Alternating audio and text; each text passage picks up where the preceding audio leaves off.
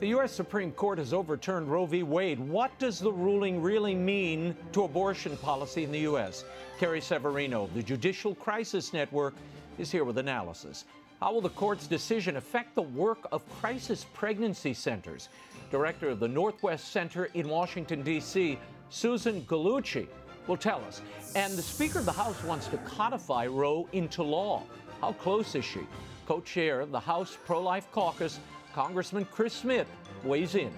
And the Supreme Court ruled in favor of prayer at a public school game.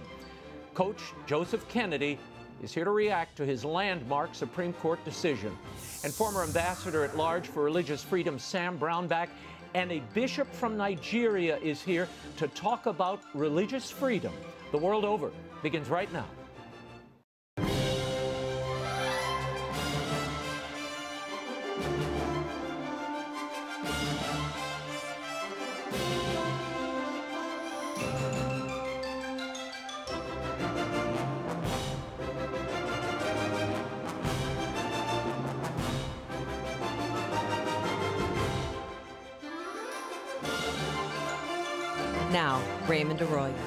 Warm welcome to all of you joining us in the United States and the world over. We have an important show for you tonight. If you'd like to comment, send me a tweet. I'm at Raymond Arroyo. Lots to cover this evening. Let's begin.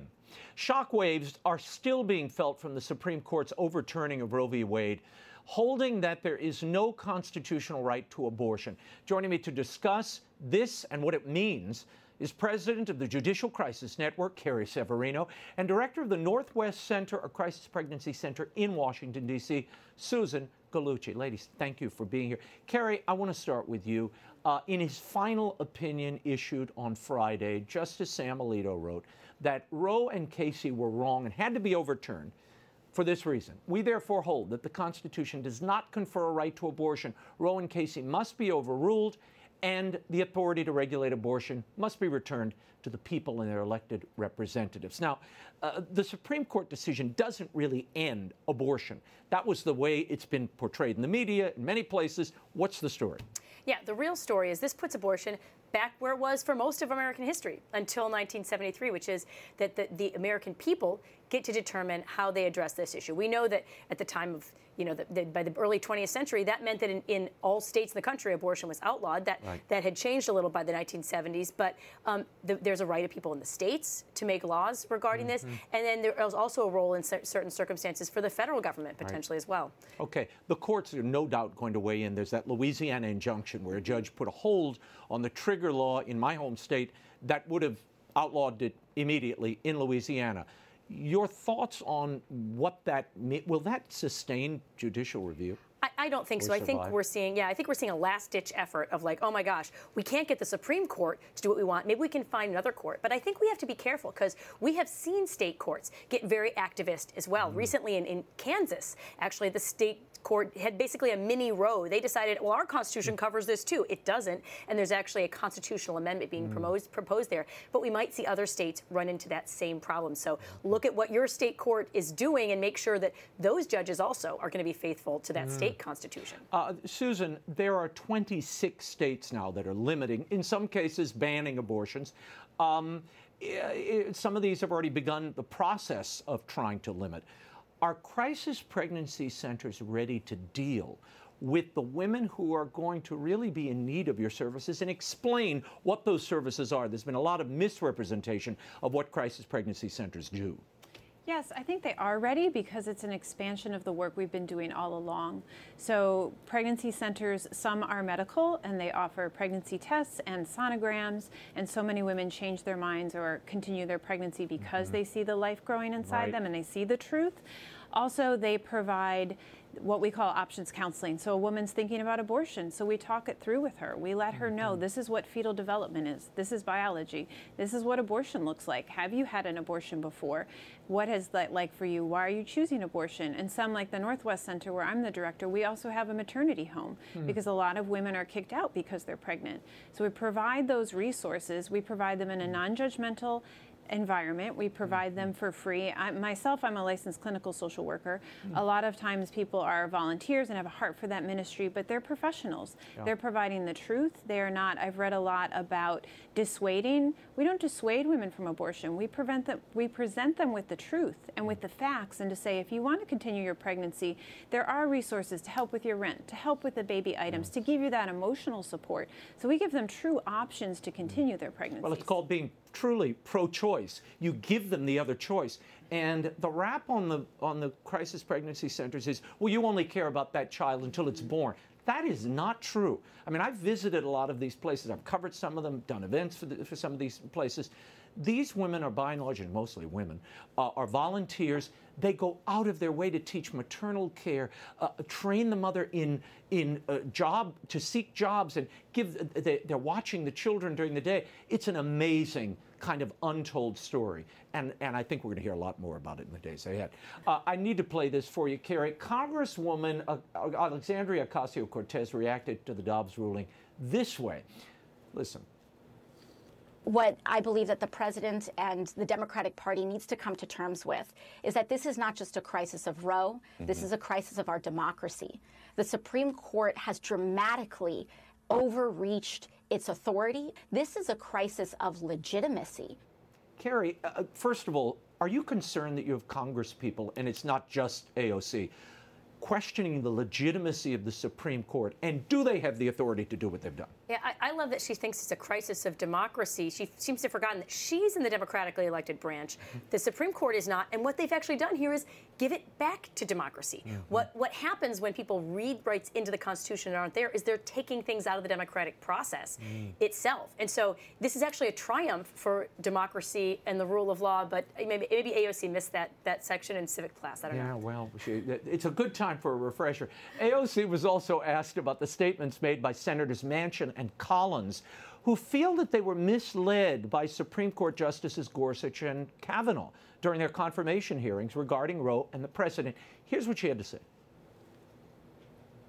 If we allow Supreme Court nominees to lie under, earth, under oath and secure lifetime appointments to the highest court of the land, there must be consequences for such a deeply destabilizing action and hostile takeover of our democratic institutions. I believe lying under oath is an impeachable offense.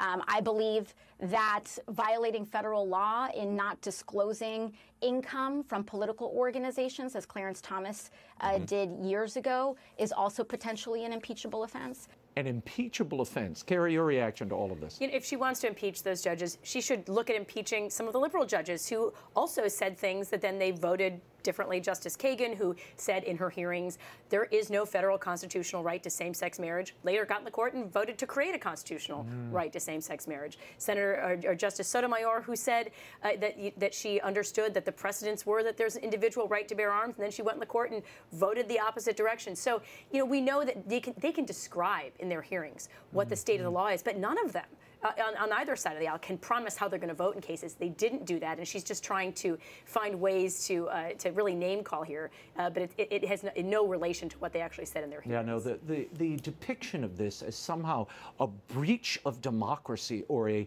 a rupturing of our system it's it's breathtaking. No one no one said this when Obergefell came down and, and uh, same-sex marriage was uh, uh, allowed suddenly. That was overnight by the court. I mean, we have to say that. a bunch of state laws. Yeah, right? over, overruling state law. Nobody said that the Supreme Court is illicit or not legitimate, or we have to stake out the houses of uh, Congress. Uh, I mean, of, of, justices, and yet. We're seeing this pressure now. Um, related to that, Susan, since that leaked draft of that opinion came out, we have seen crisis pregnancy centers targeted by fire and vandalism throughout the country, 21 cases so far. You have a center in D.C., one similar to yours was uh, attacked here on Capitol Hill. How are you dealing with the security at the facility? And uh, has federal law enforcement or local law enforcement been in touch about the security of not only your staff, but these very vulnerable clients you deal with every day? So we have increased security, we have added cameras, and I've been very pleased with Homeland's response and the local district police in DC. They've been phenomenal. They have reached out to us, they have been on our block every day since Friday, except for today, mm. and been there. So just that presence, especially because we have the maternity home, I yeah. was even more worried for the women who lived there, mm-hmm. but they have been really wonderful, and I appreciate that. Well, that's good to hear. I mean, and, and surprising, frankly, because that's not the case cross country. So it's good DC is engaged. Uh, Carrie, we've also seen the attacks on churches being vandalized. Uh, just in the past several weeks, uh, in Virginia, graffiti was sprayed all over the walls of a church. Statues of a church in Buffalo, New York were smashed. That historic St. Colman Catholic Church in West Virginia burned to the ground. Arson is suspected. Are you surprised we're not hearing more about these acts of violence and pressure being applied? I mean, why are we hearing nothing about this aside from few outlets? Yeah, I mean, it, it is a rash of incidents, and they're and they're coordinated. I mean, there's right. this group, Jane's Revenge, which mm-hmm. has uh, Antifa connections, has been advocating for these things, as well as Ruth sent us another another mm-hmm. group, these pop up kind of attack groups.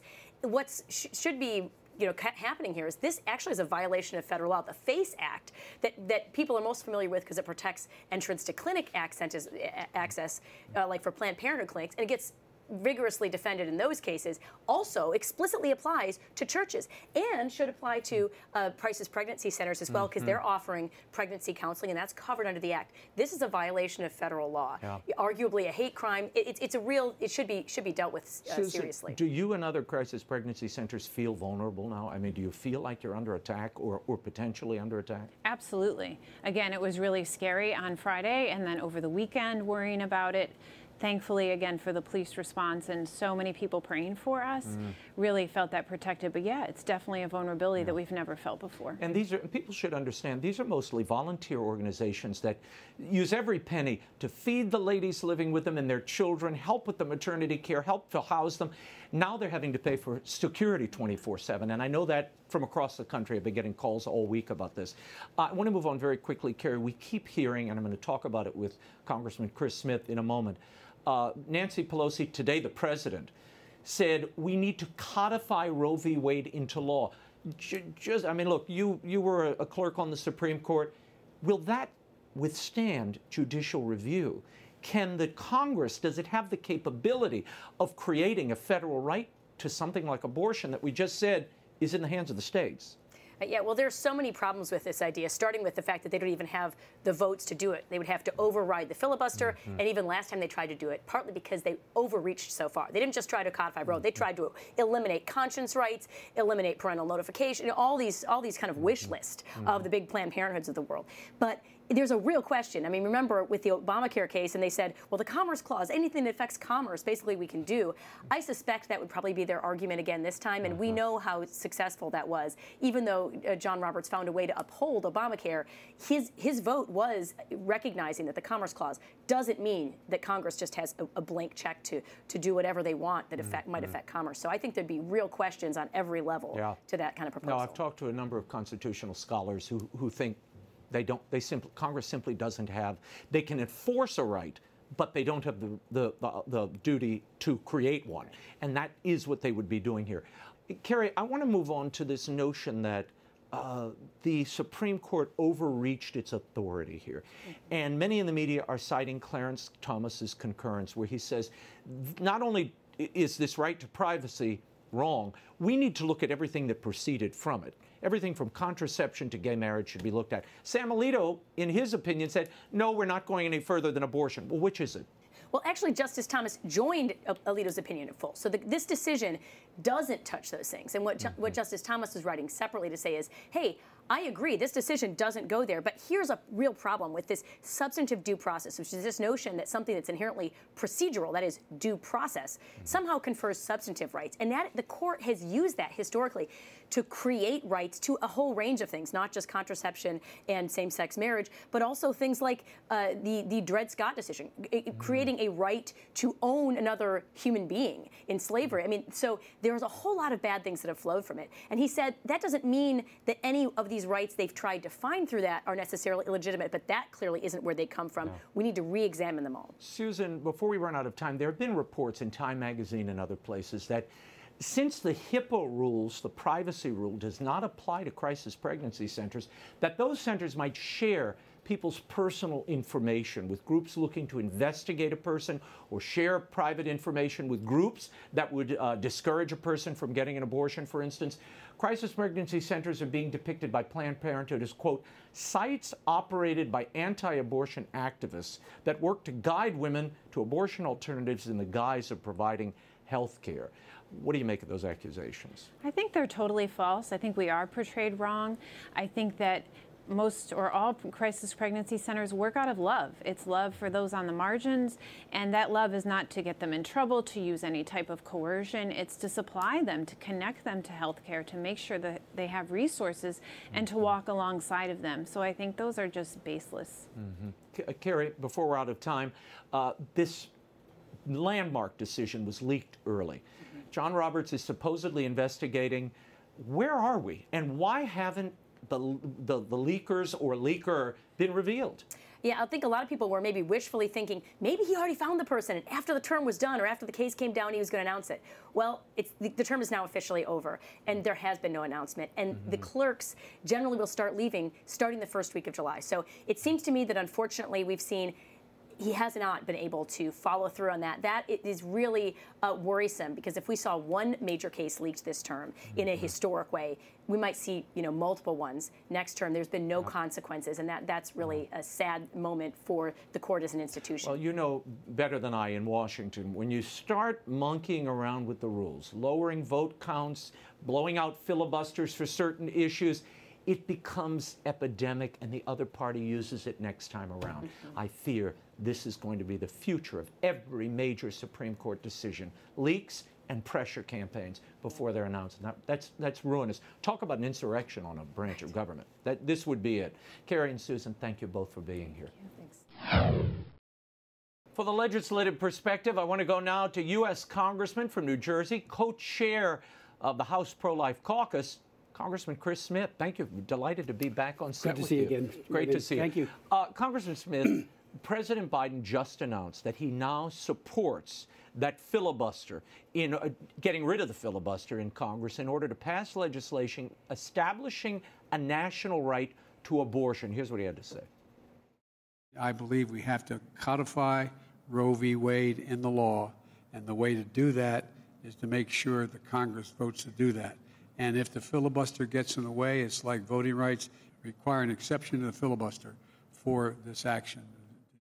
Now, Congressman, Nancy Pelosi has tried this twice and failed to get the votes. Um, is this just grandstanding in an election Well, it's year? grandstanding, but we have to be very aware that if Joe Manchin were to flip, and you know he's been pro-life mm-hmm. uh, and embraces Roe versus Wade, which is abortion on demand, right till birth. Mm-hmm uh, I hope he knows that then everyone who votes for that are directly responsible uh, for an expansion of abortion in this country, and every abortion, at least in part, will be attributable to their work, their vote. Uh, so there's direct responsibility now. We can't say, "Oh, the court made us do it." The court has now said, "Lawmakers, it's up to you." Mm-hmm. And and I'm, I'm, and with Biden saying, you know, Biden has become the abortion president. You know, when he first ran. We thought, well, he's with us on the Hyde Amendment. Then he did an infamous flip flop on that. Mm-hmm. Uh, and now he is just 1,000% domestically and internationally promoting abortion. It was at the mm-hmm. G7. He pr- promotes it at the World Health Organization, at the United Nations, everywhere. And especially here in the United States. Well, and there's a double-edged sword that the, you would think both parties would have recognized at this point. Blowing up the filibuster is always a bad idea because yeah. guess what? You will be out of power someday. That's right. And you'll need that filibuster to balance things out and to have some say in the debate. Well, th- they both seem heedless of that right now. But House Democrats uh, seem willing to risk it. And here's my question Assuming the Republicans maintain or gain rule of Congress next season, what are they going to do? Well, right now we're still in defensive mode because we don't have enough votes to overcome a veto by the, the abortion president, Joe Biden. Uh, but we will have the power of the purse. So we can make sure that those accounts that are aiding and abetting Planned Parenthood, which is now directly mm-hmm. responsible for over 8 million dead unborn babies, and other groups like that, uh, we could look at that area, make sure that all the riders, like the Hyde Amendment, the amendment that I did on federal employees' health benefits, ban on abortion, mm-hmm. that's 8 million people and dependents that are, you know, if he switches that, uh, yeah. they are now paying for abortion on demand. Well, now so, you have talk of, from Elizabeth Warren and others right. saying we need to have abortion tents at national oh, parks. You could do it at military bases so that you would have outposts of abortion on federal lands. I hope the American people take a really good look at all of this because, you know, and, and men and women of faith will realize that who you vote for absolutely matters. These people have an agenda that say that the unborn child is so much garbage and can be killed on demand right up until birth, and some even suggest even after birth, and that's why the Born Alive Act needs to be enacted. Uh, there's there's a an obsession with taking the lives of unborn children, and we need to say love them both. Help the mother, help the baby. Pregnancy care centers are being firebombed and, and vandalized and terrorized as we talk. Uh, where where is Biden on that? Hmm. Nothing. His attorney general has, you know, crickets. He ought to be out there saying, no violence. Anybody who does this will be prosecuted to the fullest mm. extent of the law. He's doing mm. nothing like that. I have to shift gears. The Democrats are urging the president to declare abortion a national health emergency. Is there any credibility to that? Does that cure anything, if you will, and open up abortion to a federal right? No, it doesn't. And, and matter of fact, it's part of a a horrible knee-jerk reaction by the pro-abortionists to the Dobbs case. You know, Justice Alito wrote a brilliant, brilliant uh, brief mm-hmm. concurred by the majority. Uh, he's from my hometown originally, so mm-hmm. we're all very, very proud of him. Uh, he, he's brilliant, but he's also unbelievably ethical and a man of mm-hmm. of, of humility. I mean, he's yeah. not not a braggart in any way, shape, or form. He's written a great. Pe- now, the other side is trying to say, uh, you know, they're just being obsessed. I mean, including Senator Warren.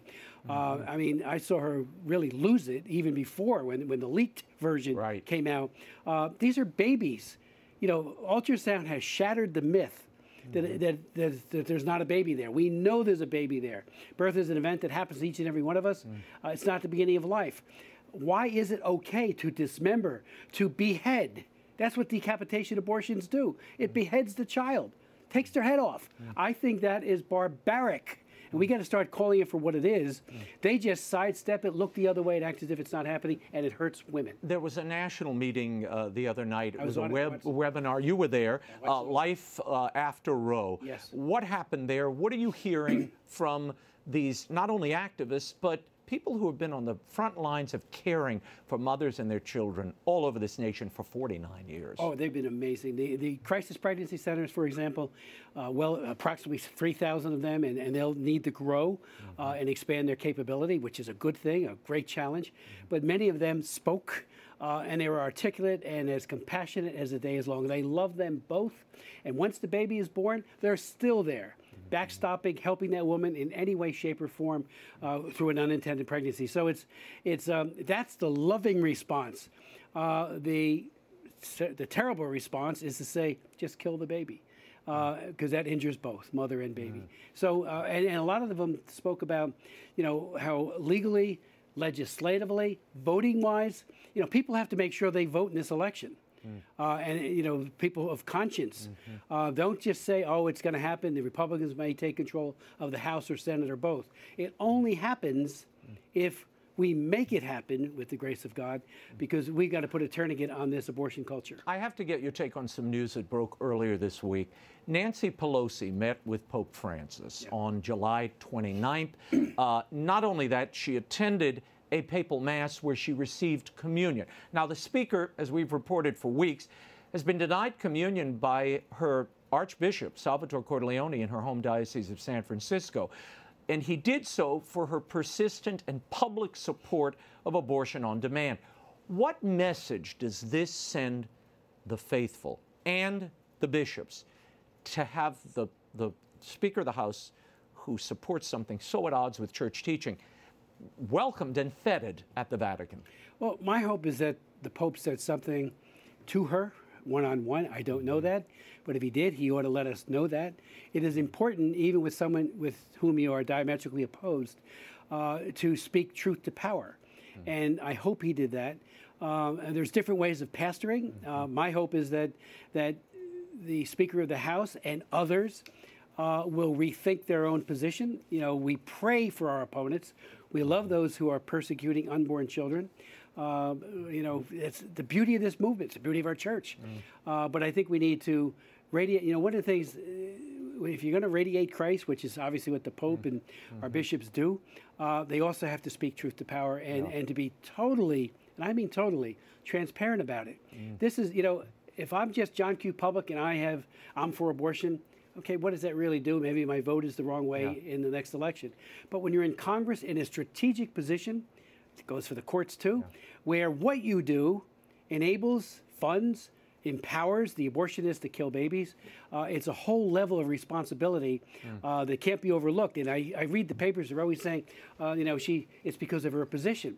Uh, or any of the others. Mm-hmm. It's not just their position, it's their outright advocacy mm-hmm. of something that leads to the direct consequence of dead babies. I'm going to take a slightly different tack on this, just watching this from a media perspective, there's no doubt this was a deliberate and staged meeting at the Vatican.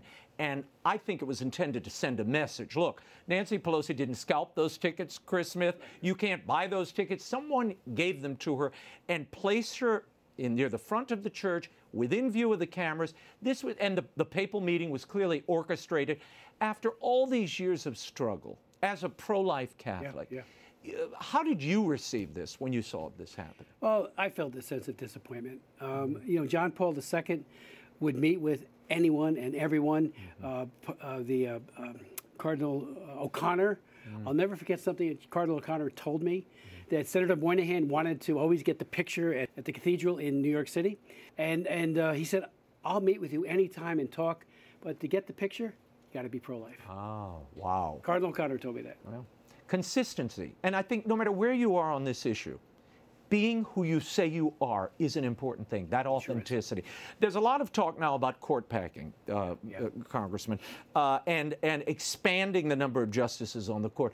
Do you think that's possible, legitimate, or, or even in the offing? It's certainly not legitimate, and I think it's, it's, it's um, I mean, court packing who can go both ways, as right. you know. You know, yep. we think we'll take control of one or both houses.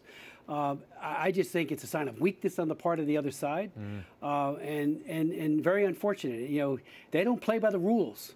Mm-hmm. And we have all these years, you know, we've been disappointed. Three out of five of the justices appointed by Ronald Reagan and mm-hmm. George Herbert Walker Bush turned out to be pro-abortion. Mm. Uh, talk about disappointment when, when you know, mm-hmm. the uh, the Casey decision was handed down, and Sandra Day O'Connor created a brand new burden to protecting life called the undue burden. Mm-hmm. Uh, that that you know was used to knock down a lot of state laws, state laws that, that yeah. were put up. Uh, so we've had disappointment. Uh, but I don't think it's going to prevail. You know, it, you know, FDR tried it. Yeah. I don't think it's going to happen, and uh, I don't think they'll have the votes for it. Mm. Just like on the filibuster, yeah. I would hope. You know, that will be well. You can't just isolate and say for one issue the filibuster will right. be null and void. Yeah. Once it's gone, it's, it's gone. gone. on everything. Right. Because when, when Mitch McConnell gets back into power, he'll say, "Well, I've decided to suspend it for That's taxes right. and right. for this." I mean, it, it you Pandora's box will You're unleashing theories in the institution and demolishing that institution. And I, I pray we don't go down this road in either party. It's horrible. Right. It's bad for the republic, and it's bad for every citizen of the country. And Raymond, several of my bills uh, have been held up including three times passing no taxpayer funding for abortion, mm. making it permanent, taking abortion out of Obamacare, mm. which they lied and say it was not in it. It's in it big time. I got it passed three times in the House, bipartisan bill, but it was my bill. Goes over to the Senate, it's gone. Without the filibuster, we will get it, and, and many other pieces of legislation. Mm. Congressman Chris Smith, thank you for being here. Thank you very much, Raymond. On Monday, the Supreme Court ruled that a school board in Washington state violated the First Amendment rights of a high school football coach when he lost his job for praying at the 50 yard line after games. He's joined us before, and I'm thrilled that he's back to discuss his case. Former football coach of Bremerton High School, Joseph Kennedy and special counsel for litigation and communications at the First Liberty, uh, representing Coach Joe, Jeremy Dys. Gents, thanks for being here. Coach Joe, you served as an assistant coach uh, at Bremerton from 2008 to 2015, and you made a promise to God that win or lose, you'd always offer a prayer of thanks after every game. You prayed on the field. Um, for this, the school fired you. Do you feel vindicated now that the Supreme Court has ruled six to three, saying that your prayer is not only protected by the Constitution's guarantee of free speech, but religious exercise? Absolutely. It's the biggest sigh of relief because seven years is a long time. We're going into our eighth football season. Hmm. So you can imagine going through all the court systems and hearing you lose, you lose, you lose over and over again. Hmm. And you almost start thinking, maybe I, I maybe I did do something wrong. You know, you hmm. get the doubts in your mind. But as soon as that came down from the Supreme Court, it's like, oh, man, it's perfect. Uh, I did nothing wrong. I did exactly what the Constitution says, hmm. and man, that's a that's a great day and a great feeling. Any reaction from the players, your former players, or members of the community? What are you hearing? Oh yes, my Facebook and my Instagram, of course, blew up like crazy. Uh, I haven't even been able to keep up with it. My phone has not stopped buzzing hmm. since this all happened, and yeah, so I've talked to a bunch of my players, former coaches, some of the people that I used to work with back at the school. So a whole lot of support and a lot of partying going on in Bremerton. Uh, Jeremy, uh, Justice Neil Gorsuch wrote the majority opinion, and he wrote this Respect for religious expressions is indispensable to life in a free and diverse republic. Whether those expressions take place in a sanctuary or a field, and whether they manifest through the spoken word or a bowed head, here, a government entity sought to punish an individual for engaging in a brief, quiet, personal religious observance doubly protected by the Constitution. What effect, Jeremy, do you think this case will have on similar cases involving public displays of prayer or religious expression in the school setting? Well, my hope is that number one, uh, they, they adhere to what Justice Gorsuch said here and turn towards respecting religious expressions rather than disrespecting them. It seems the default attitude for most school districts in the country is when and if religion pops up on a school campus, they immediately invoke the Establishment Clause as a way to drive it off campus here. And hmm. Justice Gorsuch is exactly right. When we show respect for religion on campus and throughout our society, it only strengthens our republic, and especially on school campuses. Hmm. You know, we, we had a question mark about whether or not the schoolhouse gates remained open to constitutional rights for teachers and coaches on their campus here. But Justice Gorsuch reminds us that uh, we actually are at our most inclusive, our most diverse, our most free when we welcome yeah. coaches and teachers to carry their constitutional rights through the schoolhouse gates. No longer must they surrender them before they walk into the school doors. Mm. And that can only mean great things for our freedom. On ABC's The View this week, uh, that legal scholar Sarah Hines had this to say about praying on the 50 yard line. Listen. My problem with it is it feels performative. Prayer is usually private. And when you pray, if this were a Muslim, he would private, well, he, she would be privately praying to me. It's the problem is you're on the center field. It was not it was not brief and it was audible. He would pray outwardly. Coach, your reaction uh, was this performative on your part? Was it just to be seen? No, it, it, I find that very humorous because they're talking about different time frames throughout um, the eight years that I coached. Yeah, it was out loud and it was in the center of the field, but it went unknown by the school district supposedly mm. for eight years. So yeah. nobody knew I was doing this until they got a hold of it and made it go crazy. Yeah, and, and she obviously in her in her Bahama resort with her gla- sunglasses sitting between Whoopi and Joy Behar, she apparently has never been to a town where Muslims live because if she traveled to the places I have uh, throughout the Middle East, uh, here in the United States, in Disney World recently, Muslims regularly bow down and pray in public, and no one says it's performative, nor does anyone have a problem with it. So, uh, exactly. following the Supreme Court decision, um, Following the Supreme Court decision, a former parent, Paul Peterson, who had four children attending uh, Bremerton High School, wrote an op ed for NBC regarding this case. He wrote, quote, teenagers see coaches as authority figures who determine playing time and influence how well they interact with the rest of their teammates, their friends. When Kennedy met with the entire team on the field immediately following games, with the community watching, it would have been incredibly hard for a teenager, any teenager, to refuse to participate even if Kennedy's prayers conflicted with the students' personal religious beliefs. It's not the job of coaches or teachers to lead school children in prayer or coerce them, either explicitly or implicitly, to join in religious activities. Coach, your response. Do you think you've you uh, pressured these kids in any way, or they felt pressured to join your prayers? And that's a funny thing because I, I, used to be friends with Paul when I actually coached his son, and nobody has once even asked him. And I said, Paul, why why didn't you come to me if this was a problem hmm. when I coached your kid for the four years? There was never a problem. But to answer the question, moreover, is that the school district they did a complete investigation. I challenged everybody in the news media, the local, everywhere find at least one kid that that felt pressured into it. Just find one, mm-hmm. you know.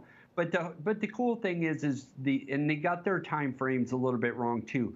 I was fired when I stopped praying with the team because mm-hmm. it became a problem and I was doing it by myself alone at right. the center of the field. And so it removed all of those concerns that he supposedly had. Hmm. Jeremy, Justice uh, Sonia Sotomayor wrote in the dissent the majority elevates one individual's interest in personal religious exercise to the extent, to the, in the exact time and place of that individual's choosing over the society's interest in protecting the separation between church and state, eroding the protections for religious liberty for all. Uh, Jeremy, does that decision in any way erode religious liberty protections? And what is this separation of church and state? What's that really about? Well, that concept, those words, yeah, as you know, are not in the Constitution right. at all. But let's take the concept for a second about separation of church and state. That's meant to uh, to protect against two different institutions, the church and the state. Well, here we just have an individual going up against a gigantic institution in the state, and the power of the state rained down heavily upon Coach Kennedy. Hmm. Uh, the power of the state fired Coach Kennedy for daring to exercise what are otherwise protected rights under the Constitution. In other words, what the, the justices said on Monday is that the free exercise clause acted as, as, as precisely as it was supposed to. It protected Coach Kennedy against mm. the hmm. overbearing power of the government to hmm. fire mm. him and to force him into submission, to, to censor him and to abuse his civil rights. So the only institution that engaged in any improper behavior, the court said, is the school district here. They engaged in religious discrimination. They violated his free exercise rights under the First Amendment. They violated his free speech rights under the First Amendment. So they violated the First Amendment twice. And then they mm-hmm. uh, took away his his job uh, under religious reasons. So that's a violation yeah. of his civil rights as well. So for a school district to to use the heavy power that they have under the form of government that that, that we give them to abuse a singular citizen, little old Joe Kennedy, that's a, that's a tremendous travesty yeah. here. And, and why a justice of the Supreme Court would be upset that the free exercise clause actually protected a citizen is beyond me. Coach, I'm going to give you the final word. Are you surprised that you were singled out here when in today's schools all across the country, we have all manner of people coming in and coercing. I think it would, it's an obvious case of coercion. They're bringing on to coerce kids to a viewpoint or a lifestyle or a different way of thinking that may not comport with either the educational curricula or the parents' intentions. Yeah, I, I see that every day, you know, especially at Bremerton. It's a, such a diverse and, and supposedly inclusive, but they're cramming all of those things into one thing. And I was just trying to take a knee and thanking God after a football game. It was something mm. I did by myself. It wasn't even supposed to be with anybody. So I'm glad that went back to that practice, and that's all I'm looking for when I get back. Well, thanks for being here, both of you, Coach Joseph Kennedy, Jeremy Dys. We wish you the best, and uh, congratulations on the way the court ruled in your case. Thank, Thank you so much. Appreciate it. Thank you. China continues its genocide and repression of predominantly Muslim Uyghurs and other religious minority groups. PRC continues to harass adherents of other religions that it deems out of line with Chinese Communist Party doctrine, including by destroying Buddhist, Christian, Islamic, and Taoist houses of worship, and by erecting barriers to employment and housing for Christians, Muslims, Tibetan Buddhists, and Falun Gong practitioners. That was U.S. Secretary of State Antony Blinken earlier this month at the State Department when it issued its annual report on international religious freedom. Here with reaction is the former ambassador at large for international religious freedom, Sam Brownback, and he joins us from the International Religious Freedom Summit, which he's hosting this week here in Washington, D.C. Sam, thanks for making the time. Uh, you just heard the Secretary of State's comments there on religion in China. China still remains on the countries of particular concern list. But what does that really mean at this point? Well, it doesn't mean enough because you're not seeing China change its tactics. Mm-hmm. I, we've got to start adding economic sanctions on these, uh, Raymond. If we don't do that, if, it, if there aren't teeth with it, if there isn't a bite, it's just another set of words, and the Chinese will just say, oh, it doesn't really mean anything, or it's just some sort of Western imperialism, or it's the Americans trying to hold us down. None of which is true. They are horrible on religious freedom. They are expanding religious persecution around the world, and they're inventing new techniques and high tech ones to oppress people. They're the future of oppression. It's unbelievable. Uh, will they ever be held accountable, Sam, for the atrocities against religious minorities, particularly the Christians and the Uyghur Muslims and uh, freedom fighters who are happen to be Catholic, like Jimmy Lai? Yeah, Jimmy. Well, and what about arresting the Cardinal of Hong Kong? Right. Uh, you know, it, it, that Cardinal Zen, that, that is really an unbelievable, an 80 year old cardinal that you're arresting. I, I fear that near term they won't be held accountable, but they need to. And we need to make a big case out of this because they also enable human rights abuses around the world. So anybody else that's a mm-hmm. human rights mm-hmm. abuser, China will and welcome into their economy. Look what they did to Russia to back Russia in the Ukrainian invasion. The Chinese were the puppet master behind the Russians on this. Yep. You're absolutely right. We'll be talking in a bit to Nigerian Bishop Jude Arogundade uh, in our next segment about that terrible situation in his country. But as you know, Nigeria was removed from the list of countries of particular concern last year, which is puzzling considering the number of terrorist attacks against Christians there, uh, Ambassador. Uh, a State Department official met with Bishop Jude recently. Your thoughts on this, and was there anything new in that recent report addressing the crisis in Nigeria?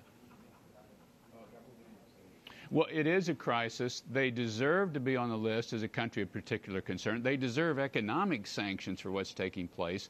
And until you really press the Nigerian government on this, they are not going to protect their own community. And you're going to see more of this killing. You saw two priests killed this last right. weekend. You saw 41 Catholics in this one church were slaughtered and gunned down on a Sunday. That's going to continue to happen unless you really press the Nigerian government they need to be a CPC country, and there needs to be economic sanctions associated with that towards mm. Nigeria. Yeah, I agree. Uh, Secretary Blinken singled out China, Burma, Myanmar, uh, Eritrea, Pakistan, Afghanistan, India as countries exhibiting significant problems regarding religious freedom. What are you hearing on the ground at this year's summit? That those problems are significant, they're real, and they're happening.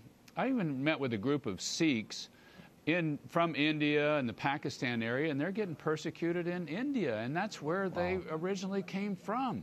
And you're, you're really hearing it on a broad cross section of people. The Christians are, uh, if you've got a Christian missionary group, a number of them are getting kicked out of uh, India. You saw Mother Teresa's organization in India was originally, they took their bank account away. Now they've reinstated it after international pressure. But mm-hmm. Mother Teresa of Calcutta, uh, you're, you're cutting her bank account out so she can't take care of the poor.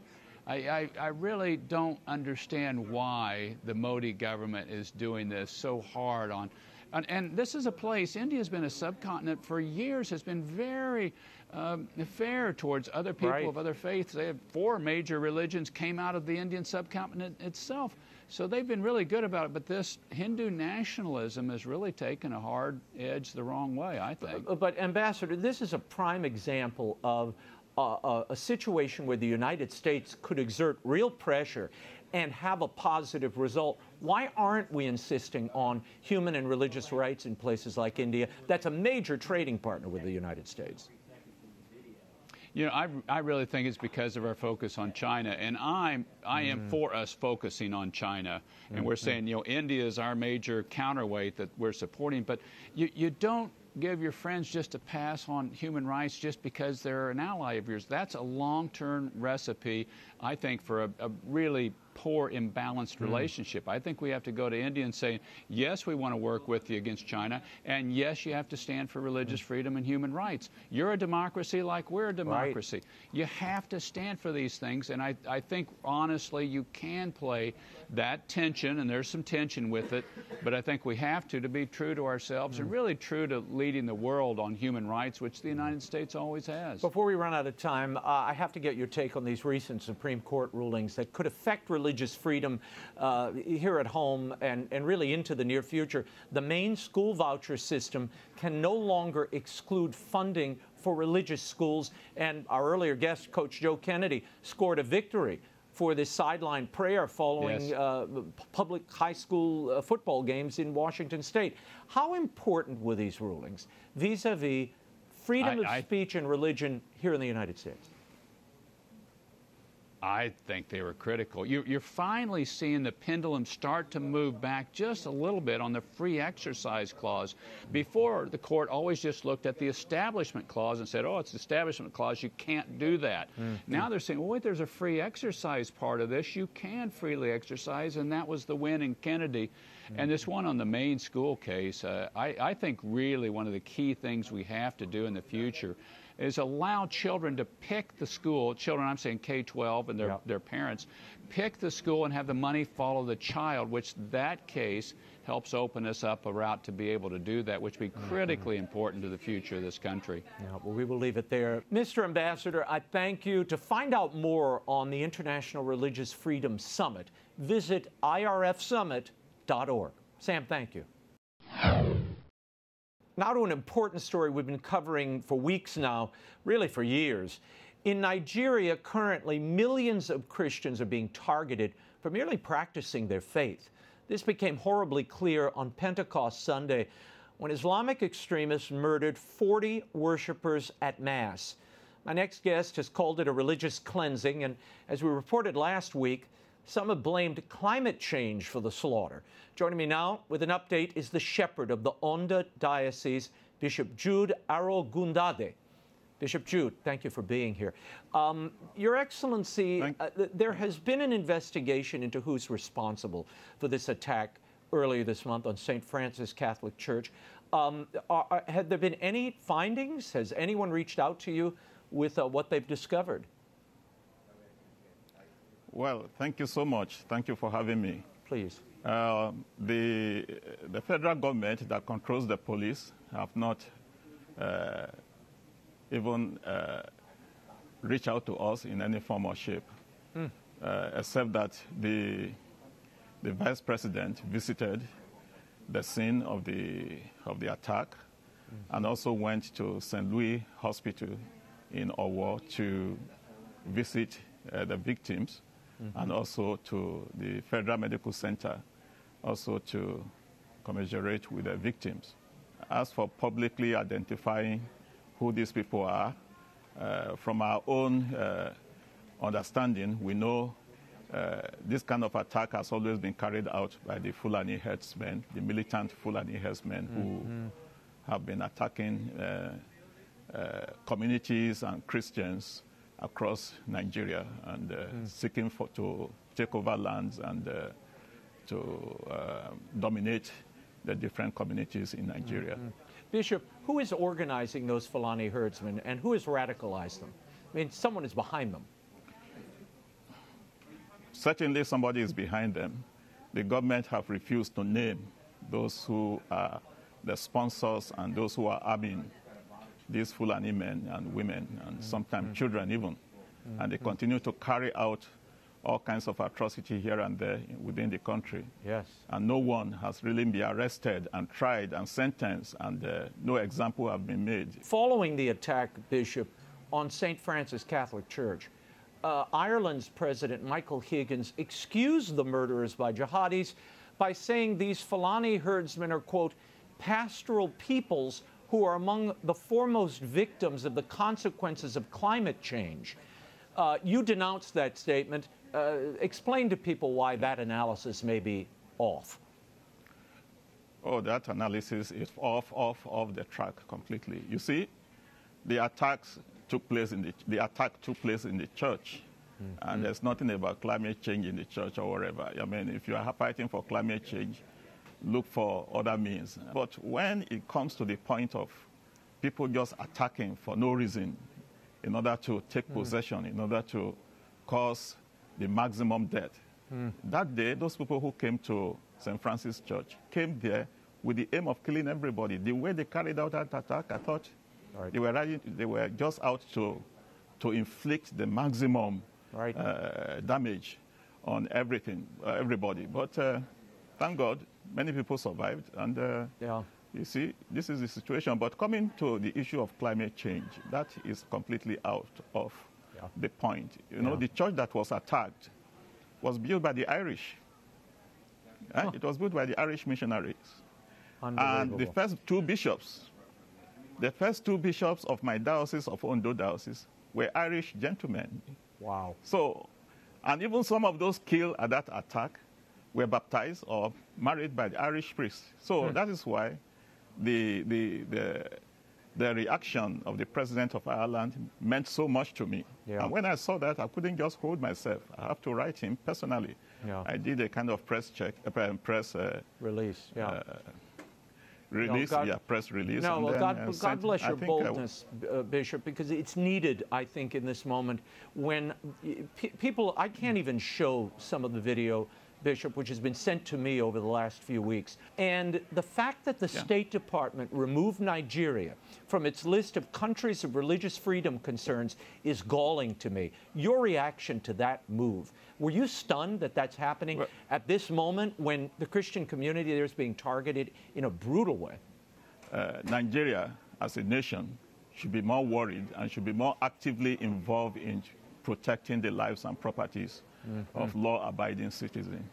So, and uh, when the name of Nigeria was removed as a country of concern, uh, that became so shocking to us, and we don't know who is behind this and what is going on. And uh, mm. even at this summit, have you reached asking out? the same question, and everybody's. Yeah, have you reached out to the State Department to try to talk to them? Um, not directly, but we have uh, contacted some congressmen and women Mm. And we have uh, made our case, and I think uh, they will have to follow up. And uh, when uh, the undersecretary came to Nigeria uh, recently, I spoke directly with her, and uh, that, is, that was mm-hmm. Victoria Nuland. Mm-hmm. Nuland. So I spoke mm-hmm. directly with her, and she promised to look into the situation, and okay. that's where we are. And you see, I know uh, there is a reason for that, but whatever reason is, it, uh, it may be, mm-hmm. I just want the American government to know that uh, no. Uh, Christians are being persecuted seriously in yeah. Nigeria. When that attack on St. Francis happened, uh, the Pope issued a statement. He said, uh, We all have to pray for the conversion of those blinded by hatred and violence so that they will choose instead the path of peace and righteousness. Um, is that enough from the Vatican, I, I, I have to say, I expected a more forceful statement. Well, um, the Vatican at this time have seen more than, uh, more than enough because uh, they have reacted almost, uh, they are reacting to the situation of, of Nigeria almost on daily basis. Mm-hmm. How many, how many deaths have they reacted to in the past, in the past one, two years? It, it's mm. just out of control. It's I agree. out of hands. So for 41 people to die, and uh, the government is playing dumb, and nobody is telling us anything, as it has always been, it means that something beyond our imagination is happening. And yeah. uh, I just hope the whole world respond to this and begin to ask the obvious question who is behind this? Yep. Why are they so powerful? Why is the government so powerless? Why is the government so complacent? Why is no one, even the security uh, outfit within the country, why are they not taking serious action against this group of people? Mm-hmm. Why are they not naming, especially naming those who accept that the people know who they are? Hmm. what is this mystery about uh, people going about killing and uh, destroying lives and properties, and everybody seems to be helpless. I mean, this Bishop, is unacceptable in any form or shape. I yeah. agree. And if people saw some of the videos that I uh, sadly had to watch, and, they, and, and the the communities and the families that you've stood beside as they've lost, lost loved ones, including your priests. Uh, they, it might arrest their attention. We're sending billions of dollars to Ukraine to stop an invasion, but there's an invasion underway right now in Nigeria, and it's costing many, many lives, and the world needs to take notice. Bishop Jude Arogundade, I thank you, uh, of the Ondo Diocese in Nigeria. We certainly have you and your people in our prayers, and uh, I hope that I hope the world takes notice and steps in here. Uh, and in the meantime, people can help alleviate some of that suffering by visiting Aid to the Church in Need, churchinneed.org. They're doing amazing work in Nigeria now. Thank you, Bishop Jude. Thank you. That is all the time we have for now. Be sure to catch us next week. Until then, we will be scouting the world over for all that is seen and unseen. On behalf of the staff and crew of EWTN News, I'm Raymond Arroyo from Washington, D.C. Bye now.